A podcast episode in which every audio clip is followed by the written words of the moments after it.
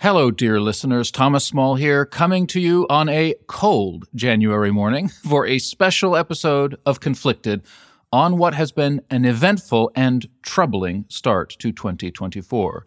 And as ever, I'm with my wonderful co host, speaking to me from warmer climes, Aimen Dean. How are you? I'm fine. I just came back from the swimming pool, man. Oh, don't come on! Don't rub my face in it. Goodness gracious! I'm literally sitting here in my in my dressing gown. I'm freezing. And I just switched off the AC because it was a little bit hot, actually. oh well, Northern Europe meets the Middle East. Uh, that's conflicted for you.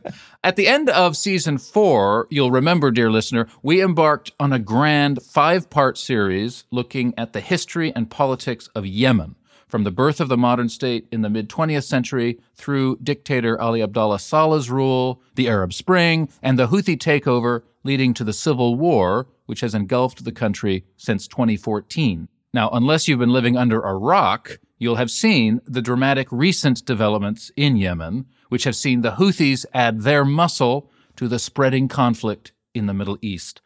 The Houthis have been hijacking and bombing commercial shipping vessels in the Red Sea, and now they are being bombed in return by a coalition led by the US and the UK. What a time to be alive, eh, Aimen? oh, indeed. And goodness, like, I mean, it's been a very, very busy time.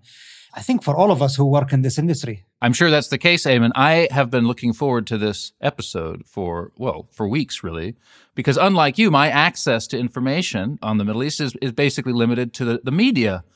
And in November and December, with everything that was happening, I just realized, gosh, I don't know what to trust here. Which reports are accurate? The fog of war definitely had descended on my mind. So, frankly, around Christmas time, I sort of withdrew a bit. I, I focused more on my spiritual life, Aimen, because God knows the mystery of the Holy Trinity is less complicated than Middle Eastern geopolitics at the moment. So I'm really looking forward to talking to you. Today, we're doing a special episode to answer listeners' questions on what this all means for the civil war in Yemen, what the future holds for Israel and Gaza, and whether all this will continue to escalate into a wider regional and even global conflict Let's jump right in.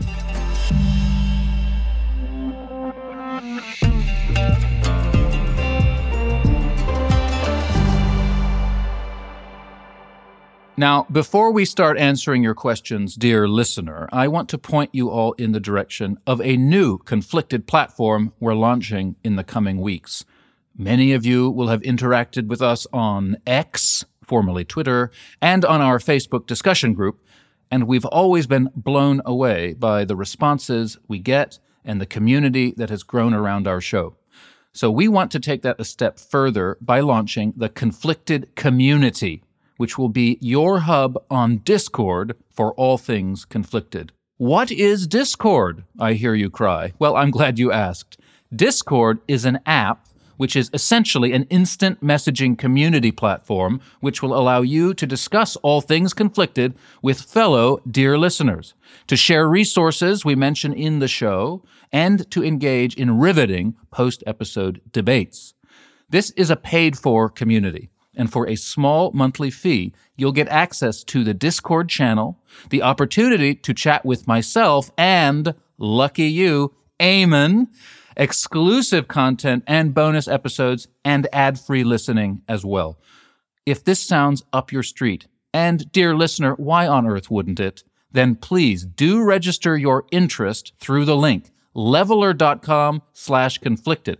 That's L E V E L L R dot com forward slash conflicted. You can find that link and more about this in the show notes.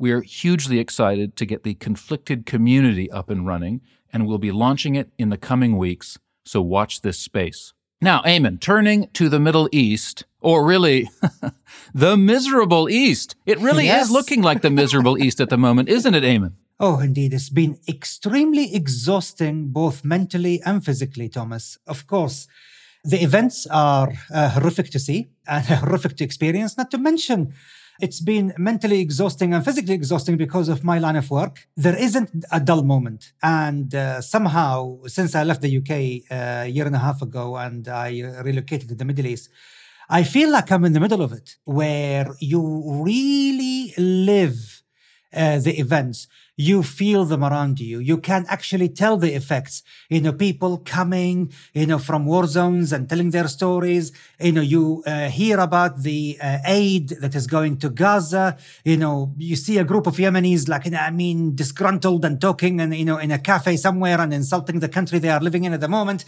So while you were able to switch Thomas uh, off from the events, my clients never let me off the hook you know, not a single day, not a single night. Well, you're the guy to talk to. Someone once said war is the health of the state, but it seems that war is the health of Aimen Dean as well. Now, since we last spoke about the region following the attacks of uh, 7th October, the war in Gaza has been raging. Aimen, how would you describe the situation there on the ground now? I mean, Israel continues to launch airstrikes against uh, positions, Hamas positions in Gaza and you know civilian casualties in great numbers at times continue. The Hamas-run Gaza Health Ministry says that the death toll in Gaza is more than 24,100 people. The Israeli Defense Forces say that 8,000 or so Hamas fighters have been killed. What's your estimation, Aimen, of the situation there on the ground? Horrific. Without any shadow of a doubt, it is horrific.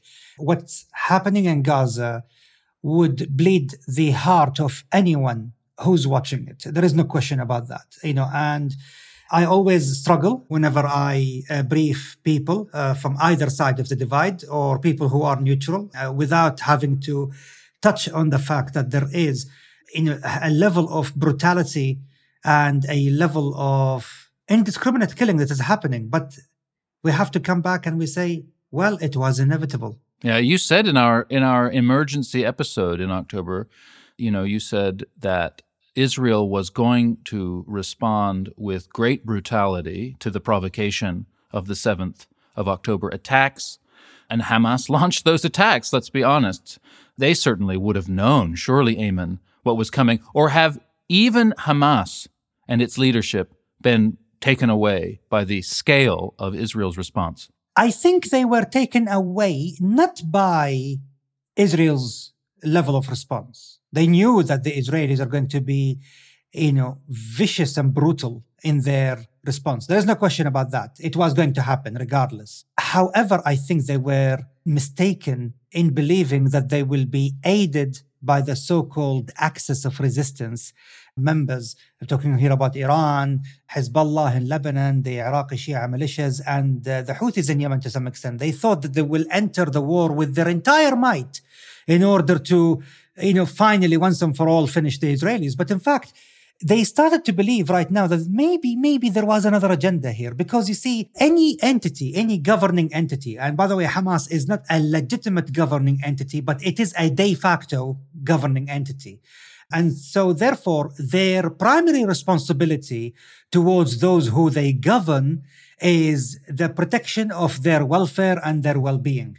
And therefore, if they feel, oh, we are surrounded, we are besieged, we are this, we are that, no problem. Okay. But any action you take must take into account the gains in contrast to the losses. Are you going to gain more than what you would lose? And the answer here is definitely no. No, no. So, what's this other agenda you mentioned? I truly believe that Iran wanted to punish Israel and the West for the killing of Qasem Soleimani. So, this is the former head of the Quds Force who was assassinated uh, in 2020 or 2019. Remind me. Yes, Qasem Soleimani was assassinated you know, by Abu Ivanka, as we call him in the Middle East, uh, known as President Trump. Trump.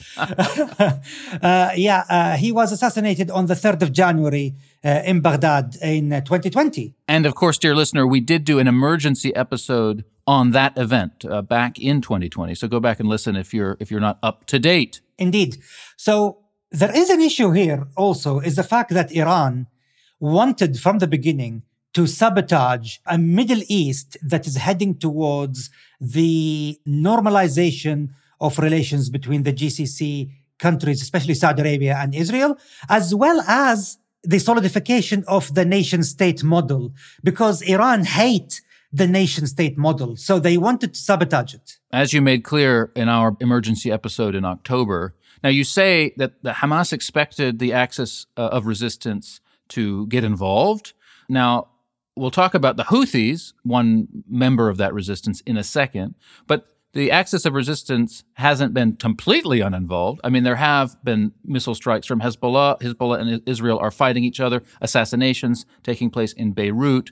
So, what level of engagement are the other members of the axis of resistance presenting uh, in the field of battle? Well, I mean, of course, basically, Hezbollah is exchanging fire with the Israelis in the southern Lebanese border, and of course, it's a northern Israeli border, and the exchange is being heavy. And uh, you know, as we speak today, there has been you know one of the heaviest air strikes by the Israelis against Hezbollah in the south of Lebanon. But nevertheless, we are not talking about this massive 2006 style war that Hamas was hoping for.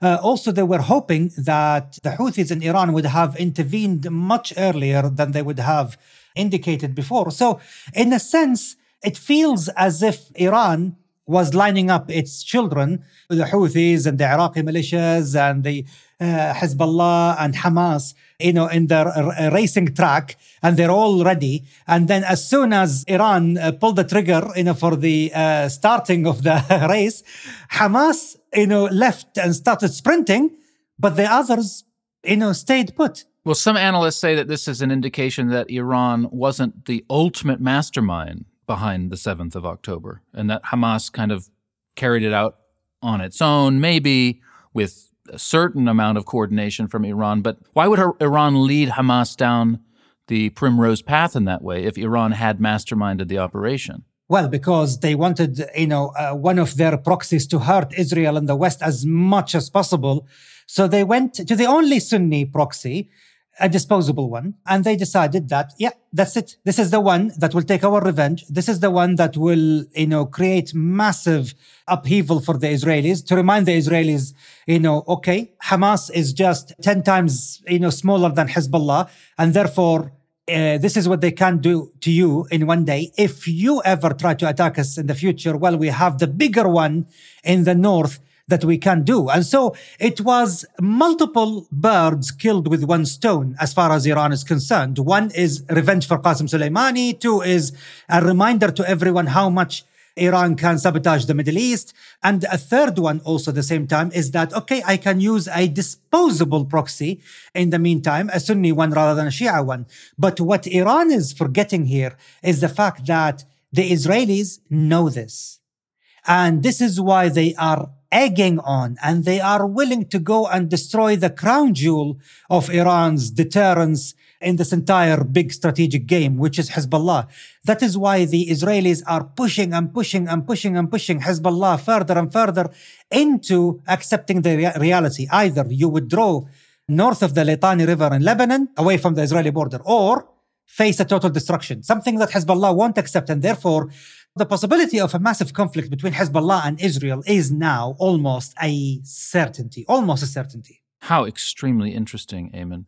I mean, Iran's gambit certainly has succeeded in terms of shifting the chess pieces on the geopolitical uh, game board of the Middle East, on seriously continuing to undermine America's authority in the region, America's prestige globally, Israel's normalization program with Arabs, the any idea, vague and frankly uh, imaginary as it already was, of a two state solution is about as dead as it possibly could be imagined. Iran's gambit, in the short term at least, seems to have worked very well. But let's move to Yemen.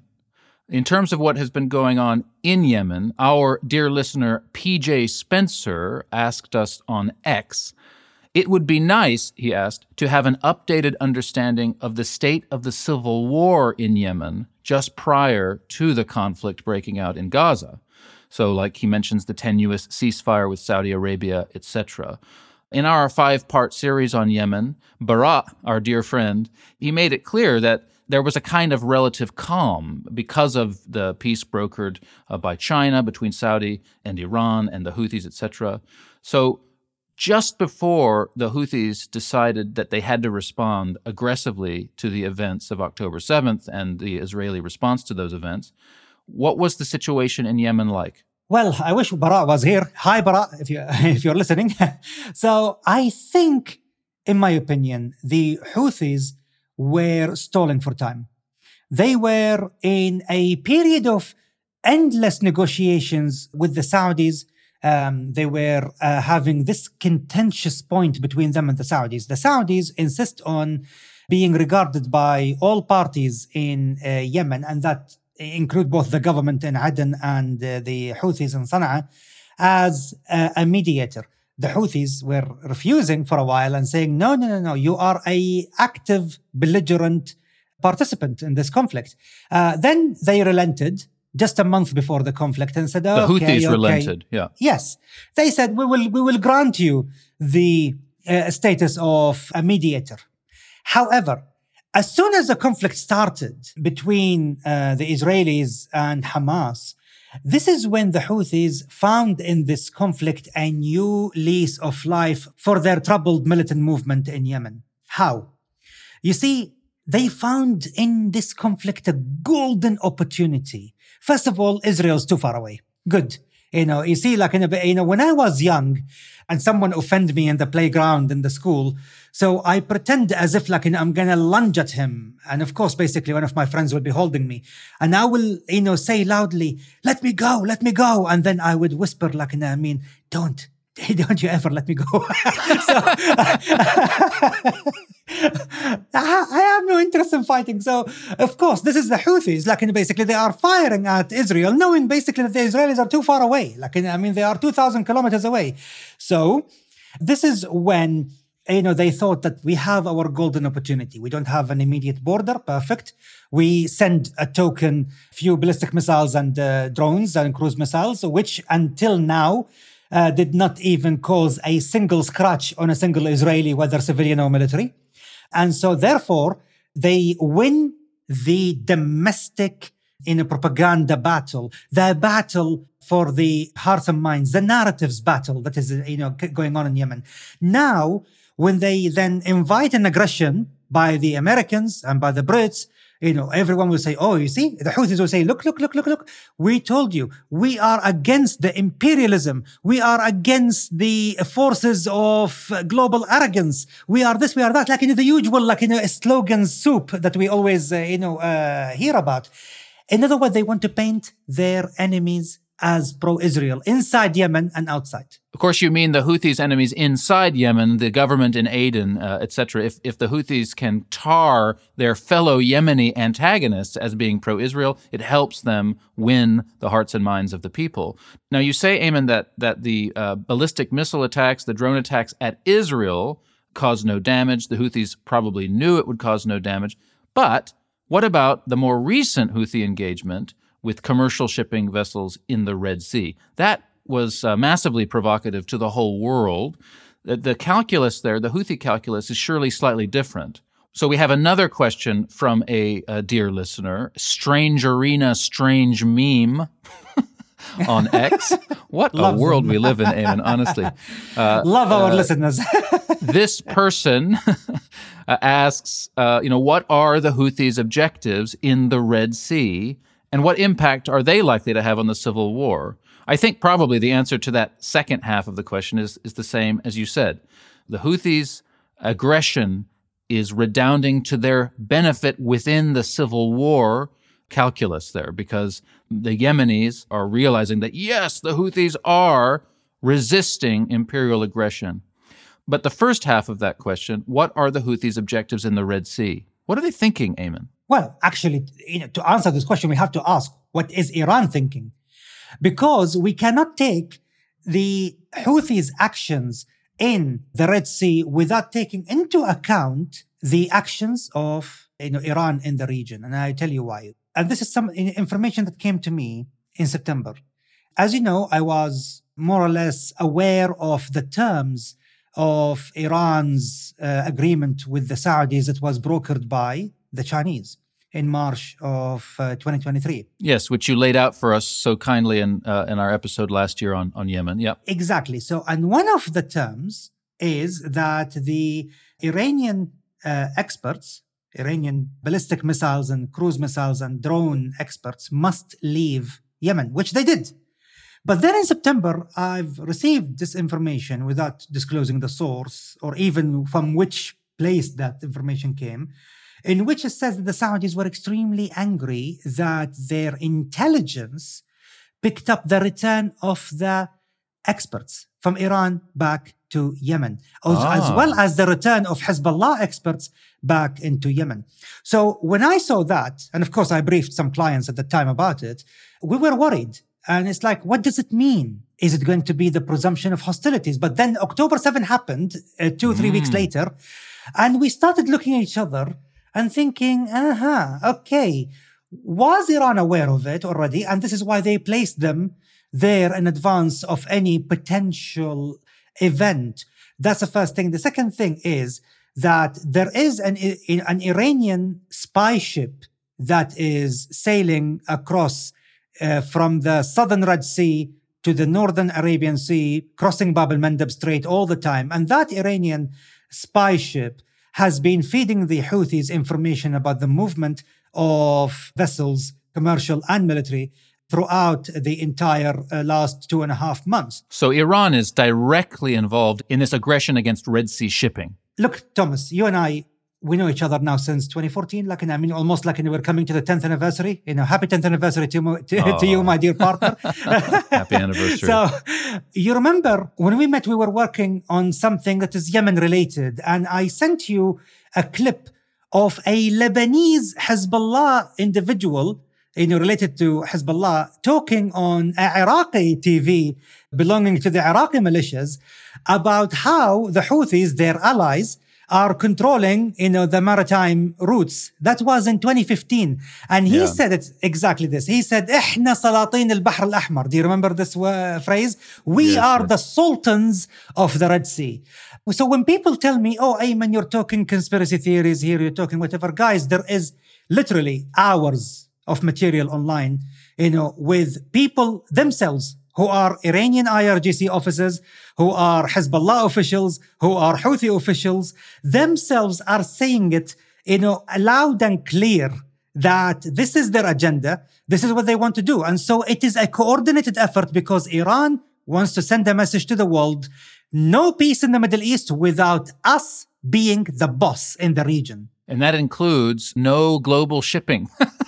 unless, exactly. unless the whole world uh, just accepts this fact that we are the hegemonic power of the region, not the United States, not Israel, not the Saudis. Exactly. So Iran's uh, sending that message. Let's talk about the message that the US and the UK have sent back in return. Uh, Eliza Gosling, a dear listener on Facebook, asks, uh, I'd like to hear Thomas and Aimen's perspectives on the recent military strikes. I think she means the UK US military strikes uh, in Yemen. Did the UK do the right thing? And where are other European countries in this? The UK has been referred to as a US puppet with their recent military strikes on Yemen. Where do the likes of France and Germany sit in all this? So, uh, dear listener, as you, I'm sure you know, on Friday, the 12th of January, the UK and the US, quote unquote, executed deliberate strikes on over 60 targets at 16 Iranian backed Houthi militant locations. The Pentagon described these targets as radar systems, drone storage and launch sites, missile storage and launch facilities, and Houthi command and control nodes. And a Houthi spokesman uh, has said that five of its members were killed and six injured. Not a tremendously high death count, I must say. But Aimen, uh, as to uh, Eliza's questions, did the UK do the right thing? And what about other European powers? Where, where do they sit in this? First of all, I believe that the US and the UK did not do the right thing at all. At all. They should have done more. Mm. I, I, mean, I, must say, I've been in touch with Baraa over uh, over WhatsApp in the last few days. In fact, he wrote a, a very strongly worded, I must say, a very powerful message, a letter to the Times of London, which was published, in which he argued something very similar. Exactly. Because why? Do you know why the Saudis, the Egyptians, and the Emiratis did not join the coalition that the uh, US built, the, the so called guardians of prosperity, whatever it is? The reason for these powers not joining, even though you, uh, many people would think that, hey, it's Saudi Arabia, hey, it is the UAE, like you know, it's Egypt. They are the the ones who, if they joined, that would give legitimacy to this entire exercise. But because, and this is where many listeners will be surprised of what I'm gonna say, because when the Saudis and the Emiratis and the Egyptians asked the Americans, they said, ah, okay, perfect coalition with you. Goodness, okay. Are you going all the way? Or are they going to be just small surgical strikes and then you will leave us to our own devices, you know, to get in you know, slaps by the Houthis once you leave? So the Americans said, oh, no, no, no. It's just like, you know, basically for a small, you know, strikes here and there. They said, get lost. We're not going to be part of your coalition. I'm glad you brought that up, Aimen, because uh, another dear listener, Michael Higgins on Facebook, asked uh, why Saudi Arabia hadn't taken any action, hadn't joined in on the UK US airstrikes, especially as it would have given them what he suggests would be a PR opportunity to show that they're policing the region and degrading their enemy. But you're saying that the Saudis might have been happy to join in if the US and the UK had organized a much more comprehensive response. Exactly. I mean, Baraa was telling me, and I, I don't think he'll oppose me saying this out loud. Uh, he was telling me that the solution, as always, is to work directly with those Yemeni military forces on the ground who could be rallied to fight the Houthis. Airstrikes alone over the last eight years have not really done much to change the situation. Airstrikes is a kind of it's tired. It's a tired strategy for shifting political realities when they, they you know when they are they don't suit you. Exactly, and also I need to stress that you know the Saudis told the Americans either go big or go home. You know, even I remember one Saudi official was telling me that it feels as if the Americans are wearing the fluffiest of all velvet gloves, you know, when it comes to the Houthis, you know, for the fear of not, you know, spreading the conflict. He said to me, sometimes fear of provoking conflicts invite conflicts. This is the problem. It is the problem, but there's a tremendously powerful line of analysis that comes from the United States, really saying that beginning with Barack Obama and continuing now into the administration of President Biden, the United States foreign policy apparatus has had one goal in mind, one preeminent goal not to enter into war against Iran no matter how much the ghost of John McCain hovers over the Senate building, chanting "bomb, bomb, bomb, bomb, bomb, Iran." Iran. The, yeah, I remember. The foreign, the foreign policy apparatus and the Pentagon knows, quite frankly, that America cannot win in a war against Iran. Therefore, it does not want to start such a war. So that's why it has the velvet gloves. And I, I, I say all this, uh, Aimen, because uh, our dear listener, Bill Richard on Facebook, uh, asks us, what is the most productive thing the UK and the US could be doing militarily in Yemen, or even the region, he says, to achieve long term peace? Leave things completely alone? Continue with airstrikes in Yemen against the Houthis? Or is there more the West could be doing? Now, I don't know what you say, Aimen, and we'll get to this at the end of the of the uh, yeah. of the episode. But I yeah. am extremely pessimistic about the West, America's capacity to prosecute war intelligently in the region in, in such a way that it would actually solve the problem. Look, I am one of those who will never, ever, ever, ever advocate a direct war with Iran. Let me put this out to every single listener here. I do not believe the solution is to have a direct conflict with Iran because first of all, Iran is uninvadable, you know, and a war with them directly unwinnable. And for multiple reasons, and one of it is just the geography. It's a, you know, it's a massive country. It's 1.7 million square kilometers, and topography. It is mountainous. It is three times the size of Afghanistan. So it is three times more difficult than Afghanistan. Uh, so forget it. It's not going to happen. But here is the where I advocate. I still advocate war. I still advocate you know, a massive, overwhelming force, but not against Iran. Against the Houthis. Against every single proxy they have. Every single non state actor that is armed to the teeth.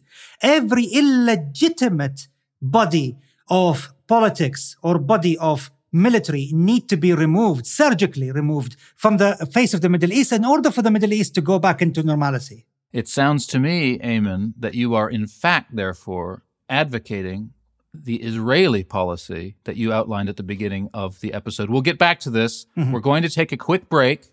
Uh, and when we return, we'll be answering more of your questions, dear listeners, uh, a few more on Iran and what all this means for the future of the region. We'll be right back.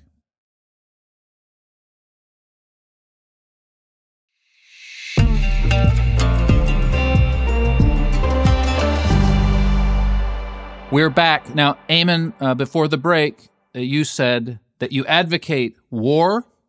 You advocate that the West and presumably an alliance of global powers tactically, but with full force, dislodge those non state actors in the region linked to Iran.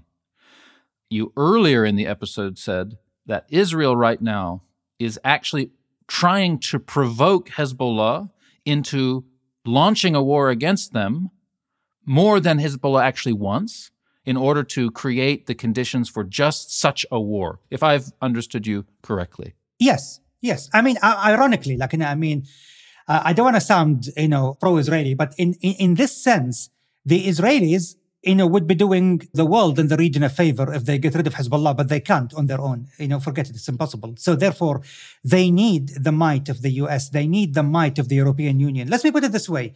For me, and for every rational individual in the Middle East, for the sake of peace, look, Iran is like a Persian cat that has long claws. And what you do for your pet when they have long claws, you come and declaw them, like in a basically a little bit, so they don't scratch the sofas, scratch the wires, scratch everything that you you hear, you you hold dear, valuable your, in your, your house. metaphors and analogies, Aimen. Honestly, you should you should just be in the meme making business. Who said I'm not? But anyway, so so so I can tell you that for, for me, when people say, "What do you want? You want like in a prolonged war with Iran?" I say, "No, Iran." Will not engage in direct conflict if we don't engage them in direct conflict. Therefore, the best way to do it is they are holding guns to the heads of the modern nation states in the Middle East. That is Saudi Arabia, Bahrain, Kuwait, eh, the UAE. They are occupying four Arab capitals, Baghdad, Damascus, Beirut, and Sana'a. Why? You know, and for what end? And did they do any good? Just look at the state of the countries where Iran has a prevalent influence there. That is why we need to remove their proxies. Well, you've just invoked your notorious uh, Mexican standoff within a Mexican standoff. We're yeah. going to come back to it in a second. You mentioned the European Union, which reminded me that we missed out answering the second half of Eliza's question about yeah. France and Germany. So, where do France and Germany stand geostrategically in the current struggles in the Middle East? Obviously, as NATO members, obviously, as Western countries, they are largely integrated into America's global military umbrella, if you like. But they have foreign policies of their own. Germany's foreign policy has always been very tricky because it's, you know, especially recently with the Russia Ukraine conflict completely undermining Germany's entire political economy. France's foreign policy has usually been structured to try to create or to sustain a fading glory of France. But what are France and Germany's perspectives or let's say strategic positions in the Middle East at the moment? Well, actually, the information I have is that both the uh, French and to a lesser extent the Germans wanted to join that alliance with the Americans, provided that there are two things happen. The first one is that the uh, some regional countries join, you know, including Saudi Arabia at least, you know, in order to add that legitimacy and credibility to the mission. But second, what put off both the Germans and the French was the American insistence on a complete tight chain of command that is entirely American. I'm sure the French especially did not like that. No, not at all. Not even the Germans. And they said, no, thank you so much. Like, I mean, uh, first of all,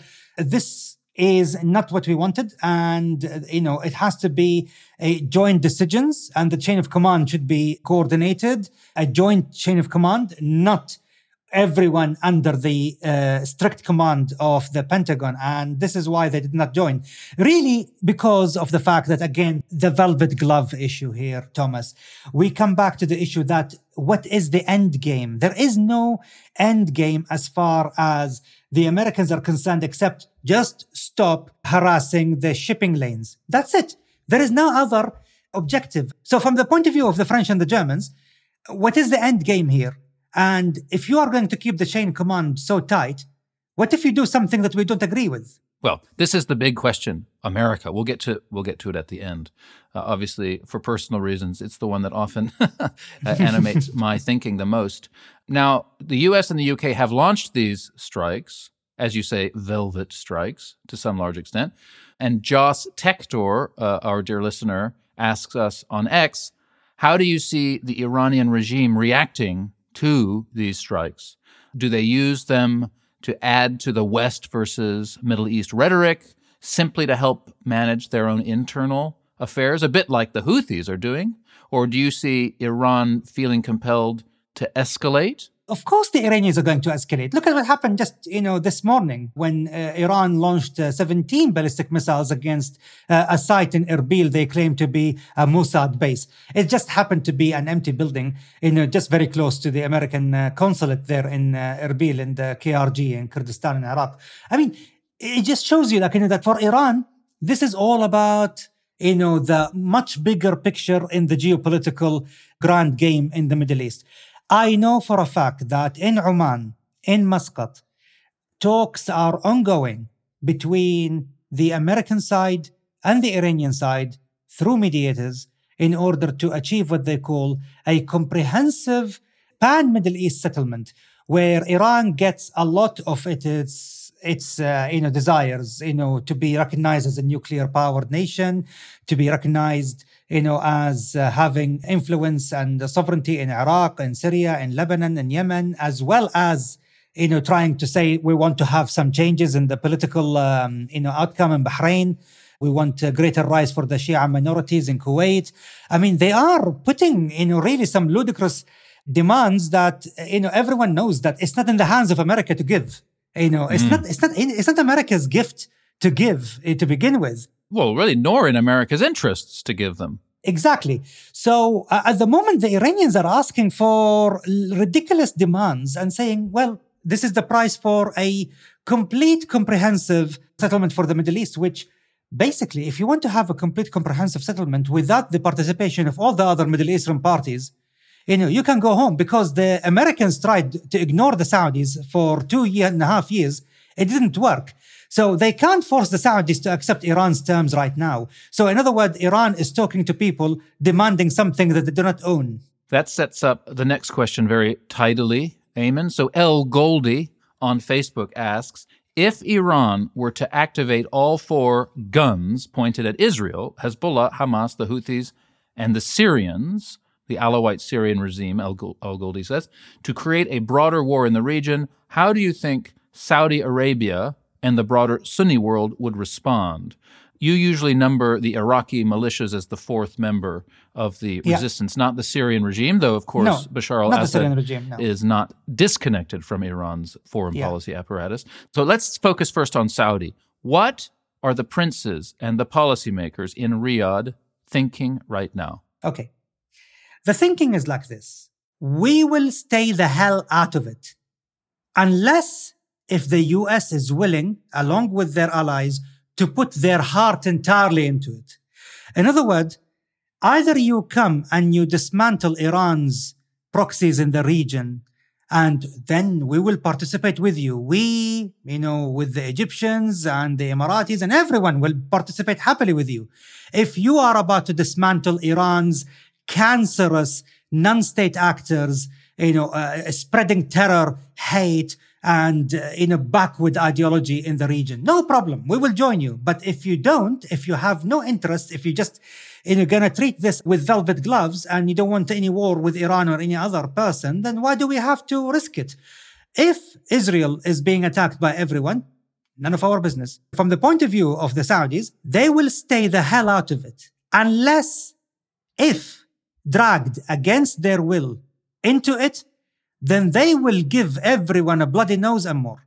So, in other words, basically, they will throw everything they have at it. So, basically, am I hearing you right? They don't want to be defending Israel. They want to be offending Iran's proxies. But only if there is an international alliance led by the United States or NATO, then yes, they will participate because there is a global willingness to get rid of the region infested with the most uh, or the biggest number of non-state actors armed to the teeth, you know, and private armies like the Middle East. But you cannot do that you know, without an international alliance. If there is no international alliance with a firm objective and a firm end game here of getting rid of these proxies, then what's what the Saudis are going to do? Sorry, leave us out of it. You know, we're not interested in half solutions. But what about the, you know, Arab man on the street and the extent to which the Sunni powers must always kind of take a careful, delicate balance, strike a delicate balance whenever any violence against Israel is in the mix. So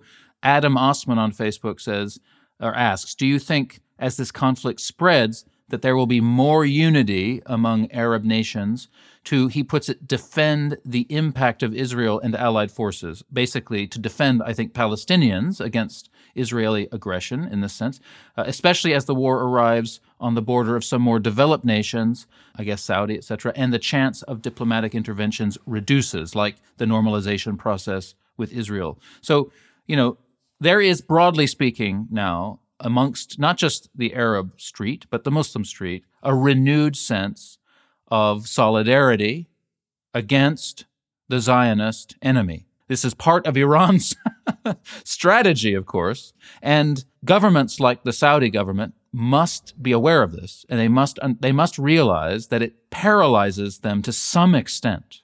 Or am, am I exaggerating that, Aimen? Thomas, there is no question that there is a, an increased sense of solidarity uh, with the Palestinians uh, within the Arab world, whether you know among Shia or Sunnis, like I mean, it's across, across the sectarian divide, no question. But anyone who thinks that Iran gained some brownie points out of this is mistaken. The sectarian divide is still deep, in fact, deeper than ever before, because in fact there is a great deal of blame going on among Sunnis, blaming the Iranians for pushing Hamas to do what they've done on October 7, which provoked the well anticipated, and everyone knew what the Israelis are going to do. There is a scene uh, in Ender's Game. It's a movie, you know, basically based on a book, in which, you know, uh, a, a, smaller boy, like, you know, I mean, basically pummels, you know, another boy, like, you know, into the ground so much just to make sure basically he never get up and, you know, again and, uh, and, and beat him up. And the Israelis are in this position right now you know, they have that psychology, like, you know, okay, you pummel me, I'll pummel you. And so this is why the anticipated destruction on Gaza, uh, which was already, you know, in the mind of every Arab when they heard about October 7, they realize, oh dear, what's going to happen? Of course, the rational people who think about it rationally. Now, if you think about it, Iran is not going to benefit from a divided Arab street because the Arab street is already divided. And you know, even in Bahrain, for example, I mean, you see the Shia are, uh, you know, protesting against uh, Israel, and the Sunnis are staying home. They don't give a damn. They have a solidarity with the Palestinian as a people, but not with Hamas. And definitely, definitely, they do not support the Israelis. The issue here is the fact that leave us out of it because this, we do not smell, as they say, like, you know, basically that you are doing it for the right reasons. You see, the first hadith in every single book in Islam starts with this hadith, إنما الأعمال بالنيات, that actions are judged against intentions. So they always ask the question in the Arab world, they ask the question, what is Iran's intention behind all of this? Really loving the Palestinians? Really for Jerusalem? And the majority says, no, it's not. It is to serve Iran hegemony and their plans for mastery of the Middle East. You know, their lips say Jerusalem, but their, you know, triggers are towards Mecca and Medina and Riyadh, you know, and Abu Dhabi and Dubai and Bahrain and Kuwait. Therefore, never trust them. No, no, no, no. You see, like, I mean, the idea that this will create a, a solidarity, no, because the intentions are very clear. It's not for the Palestinian sake. There is a much greater, you know, sinister plan behind it. Well, let's talk about the international community, if that's even the right word. Is the there something such? yeah, I mean, to begin the with, international community's response to October 7th. Initially, there was a lot of, of sympathy for the Israeli position, although I would say even then, less sympathy than would be afforded other states who experienced a similar atrocity. But still, there was a certain amount of sympathy, a sense that a reprisal uh, is absolutely required. I mean, they must, they have to respond. Hamas is clearly a villain. That sympathy rapidly changed in a way that seemed almost coordinated. It was just quite remarkable how quickly huge demonstrations could break out everywhere, not just expressing solidarity with Palestinians, really, but expressing something like a political sensibility about the, the wider question of Israel Palestine. That's just grown and grown and grown, especially in Western capitals. It's quite remarkable. It became, unfortunately, a victim of the political tribalization. You know, there is a political tribalism. If you are on the left, you're pro Palestine. If you are on the right, you're pro Israel, which is complete nonsense. I mean, one must always look at every conflict separately uh, to understand the facts, why it happened, what is the reason behind it, and then make your own mind. But this idea that automatically Israel is supported by US, US is bad, US is imperialist, is US is capitalist, therefore I am a left-wing Marxist, therefore I must be with the Palestinians. It's like, come on, grow up. You know, for once in your lives, grow up. I have been so depressed, really, about the situation in the Levant more broadly. I feel, and this is just, you know, really, Aimen, I'm just gesturing towards a sense here because who the hell knows? But I sort of feel like there really is no solution. That the state that the Jews were given by the UN in 1947 was never viable for geostrategic reasons. That the Jews, the Zionists, whatever, the Israelis always knew that they always knew that in, in order for a state in that part of the world to be viable in the long term, especially given the animosity of their neighbors, they would need to occupy the high ground. That means that the two state solution was never really viable, and that the Likudniks and Benjamin Netanyahu and all the others, by rejecting the two state solution, were just being realistic about the situation that the Israeli state could never cede the high ground to Arabs, frankly that the Israelis are never going to give up their state, that the Palestinians now have become pawns in a kind of psychodrama, like a geopolitical psychodrama for so long. I just kind of thought, oh my God, there's no solution, just no solution.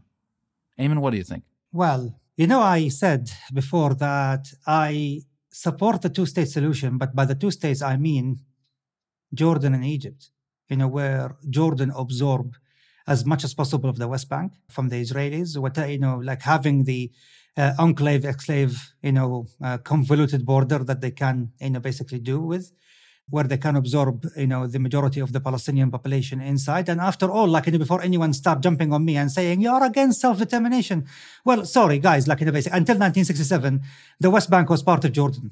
And, you know, the people there were Jordanian citizens and they were never called Palestinians. So they were called Jordanians. And the people in Gaza were called Egyptians because they had Egyptian passports until 1967.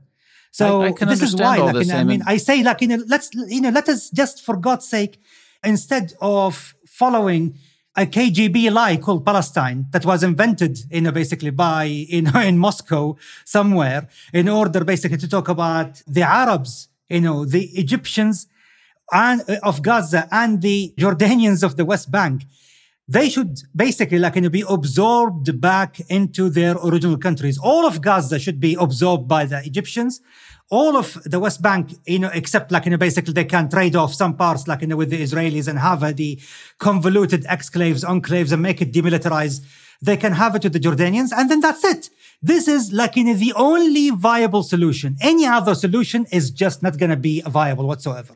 Well, it's, I mean, I, you're the expert, Aimen, but that doesn't seem like a solution to me. That seems like an expression of the lack of a solution. I just don't see that happening.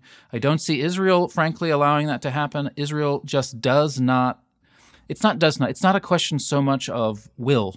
It's just the cold, brutal logic of geography and of geostrategy. Like they, they cannot give up the high ground. They can't. They will always be vulnerable to aggression if they do so. Look, Thomas, I, dro- I drove I drove from Tel Aviv to Jerusalem, and it's like you drive out of Tel Aviv, and 20 minutes, just 20 minutes by car, they tell you, you we are inside the West Bank now. It's like it's like what? Yes. I know. And then you start climbing the, you know, the, the hills. We have a set of people who's been there now for 75 bloody years.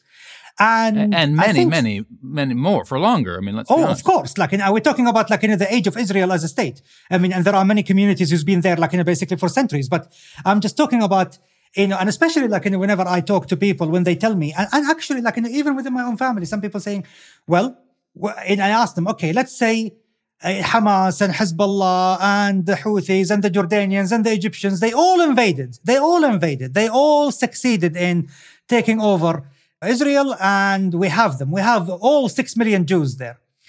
What do we do with them? Well, I don't. It's. It, I don't even want to think about it because I feel actually, Aimen, I feel I know what they would do with them. Actually, frankly, and it makes me sick. No, no, but you know, basically, like, you know, apart from the fact that many people would, like, you know, would love to cut off their heads and throw them into the sea, you know, at least, like, you know, you know, some people say, well, you know, we sort them out. We deport uh, everyone back to their, you know, home country. And I say, aha, perfect. You know, three million of them, you know, so 52% of the Israelis are from Arab and Muslim countries. What do we do with them? The Mizrahis, the Sephardim. Where, what do we do with the Sephardic Jews who are from Morocco, Algeria, Tunisia, and Libya? What do we do with the Mizrahis who are from Iran and Yemen, and even Najran in Saudi Arabia, Iraq, for God's sake, Syria, Lebanon, Jordan, Iran? What do, with Turkey? What do we do with them? I mean, they will never be welcome back. So what do you do with them? And this is why, unless, like, you know, basically, if you have any good solutions, you are advocating for genocide. And then the other side, you have Israelis also, like Ben Ghafir and others, who advocated nuclear bombs over Gaza, whatever, and they want to have a genocide of their own. The language is genocidal. Before anyone telling me, "Oh, Aimen, you are supporting genocide of the, you know, of the people of Gaza," and I would say, "Well, I mean, uh, let me put it this way: if it, if the situation was reversed, if you know the Jews basically were concentrated in Gaza, and the Palestinians were living in modern day Israel. And let's say, like, you know, Jewish Haganah terrorists basically, like, you know, infiltrated uh, into uh, Palestine, you know, and killed 1,200 Palestinians. What would they do? The answer is that they will do exactly as the Israelis are doing right now, if not even worse. And the reason is because this is the warfare in the Middle East. It is biblical. It is Quranic. It is according to the Torah. It is according to the Hadith. It is according to every single religious text, which is overwhelming force against any population that tries to harm you. And this is why, dear listeners, do not expect merciful wars. And anyone who wants in a clean war, good war, merciful war, well, wake up.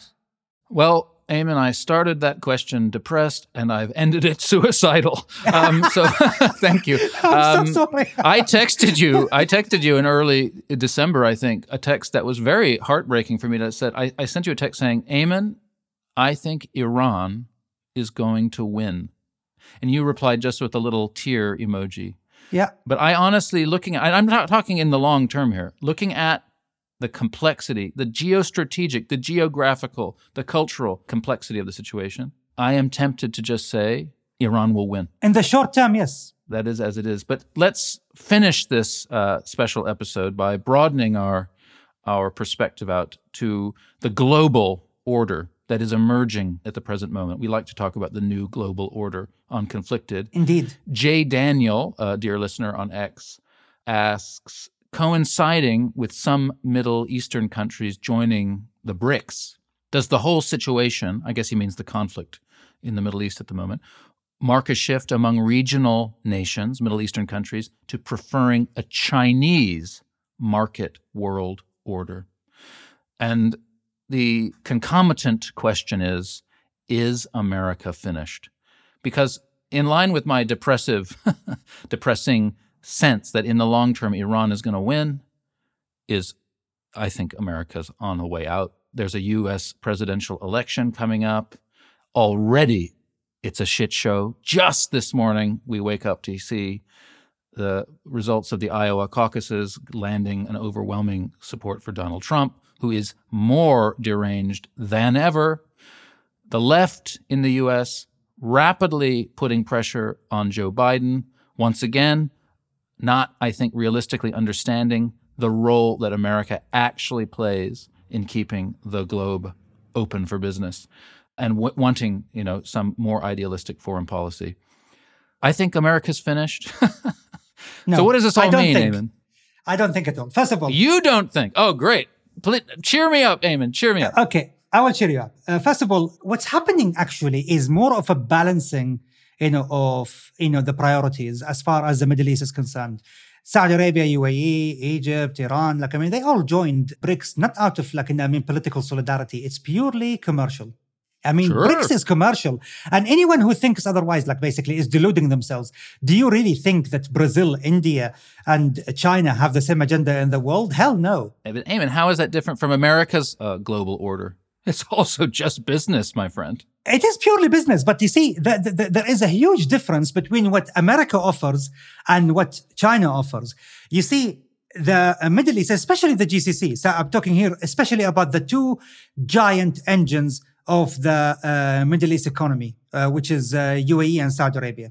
So you see here, the issue here is the fact that Saudi Arabia and the UAE are industrializing. All of this is happening, but who can help them do that? Not the US. The US has abandoned industry long time ago.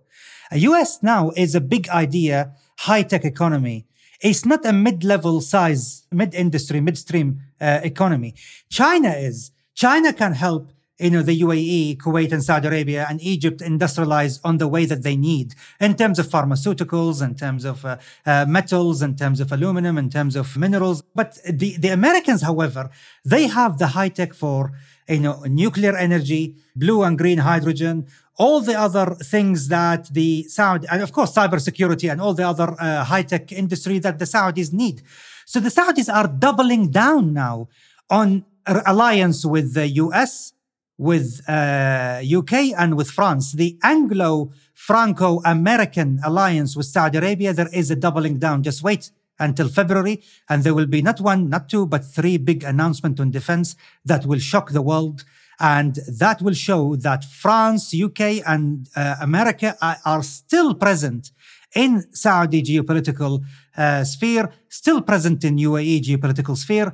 No one, and both officials in the U- and in UAE and Saudi Arabia are telling me no one is betting against Uncle Sam, even with Biden in the White House, because the US is still the house and the home, not of the brave. It is the home of Google, of Meta, you know, of all the high tech, Nvidia, and the artificial intelligence. They are the home of BlackRock, of Blackstone, of Vanguard, and of State Street. Between them, $20 trillion of assets under management. So I, this is why I tell anyone who thinks that you know China or Russia can challenge the might you know of the U.S. digital economic power, wake up. It's not there yet. We're not there yet. There is 20 to 25 years still of juice in the American engine to keep it propelled towards that domination. And anyone who thinks that the US is going to allow Iran or any other power, especially like the, the Russians behind them, to upset the equilibrium in the energy markets is mistaken. Yes, America doesn't import a drop of uh, you know, oil from the Middle East anymore, but they are not free of the global index price. Whatever happened in the Middle East will affect the internal market in the US immediately. Whatever happened in the Red Sea will uh, immediately have implications for the supply chain and the inflation in Europe and America. That is why in an election year, you want to try to challenge the might of the US, you will pay the price. This is why I'm seeing echoes of 1914. If you think all of what's happening right now is happening according to a calculated plan and that everything is measured and calculated, you are deluded. We are one mistake away from this thing getting out of hand. Well, Aimen, I think one day we'll have to do just a whole episode of us just talking and debating and discussing the question of America and its future. If you say America has 25 years left in the gas tank, and based on the analogy you just drew to 1914, well, the British Empire had precisely 25 years left in its gas tank in 1914. But 25 years passes like a flash. Exactly. And so basically, I feel that you're agreeing with me. When I say America's finished, I think, okay, maybe where Britain was in 1914.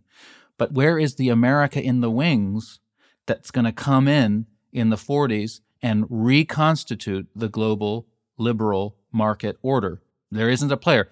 we'll have to save that for another conversation. Before we end, just quickly, your thoughts on a potential second Trump term in office for the Middle East. Oh my God. It's not going to be good news for Iran. It's going to be very good news for Israel. However, good news in the sense that they will have allies, but the question is, do, does he have the right policy? The good thing about Trump, he's unpredictable. And this unpredictability, you know, causes Iran to pause generally. This is why I always ask myself the question, if Trump was in office, would Hamas have carried out their attack? And the answer is most likely no. Oh dear. Does that mean that we just need to keep Trump in office forever to keep Iran from attacking Israel? It sounds like a really terrible, rather late imperial position for the American voting public to be in.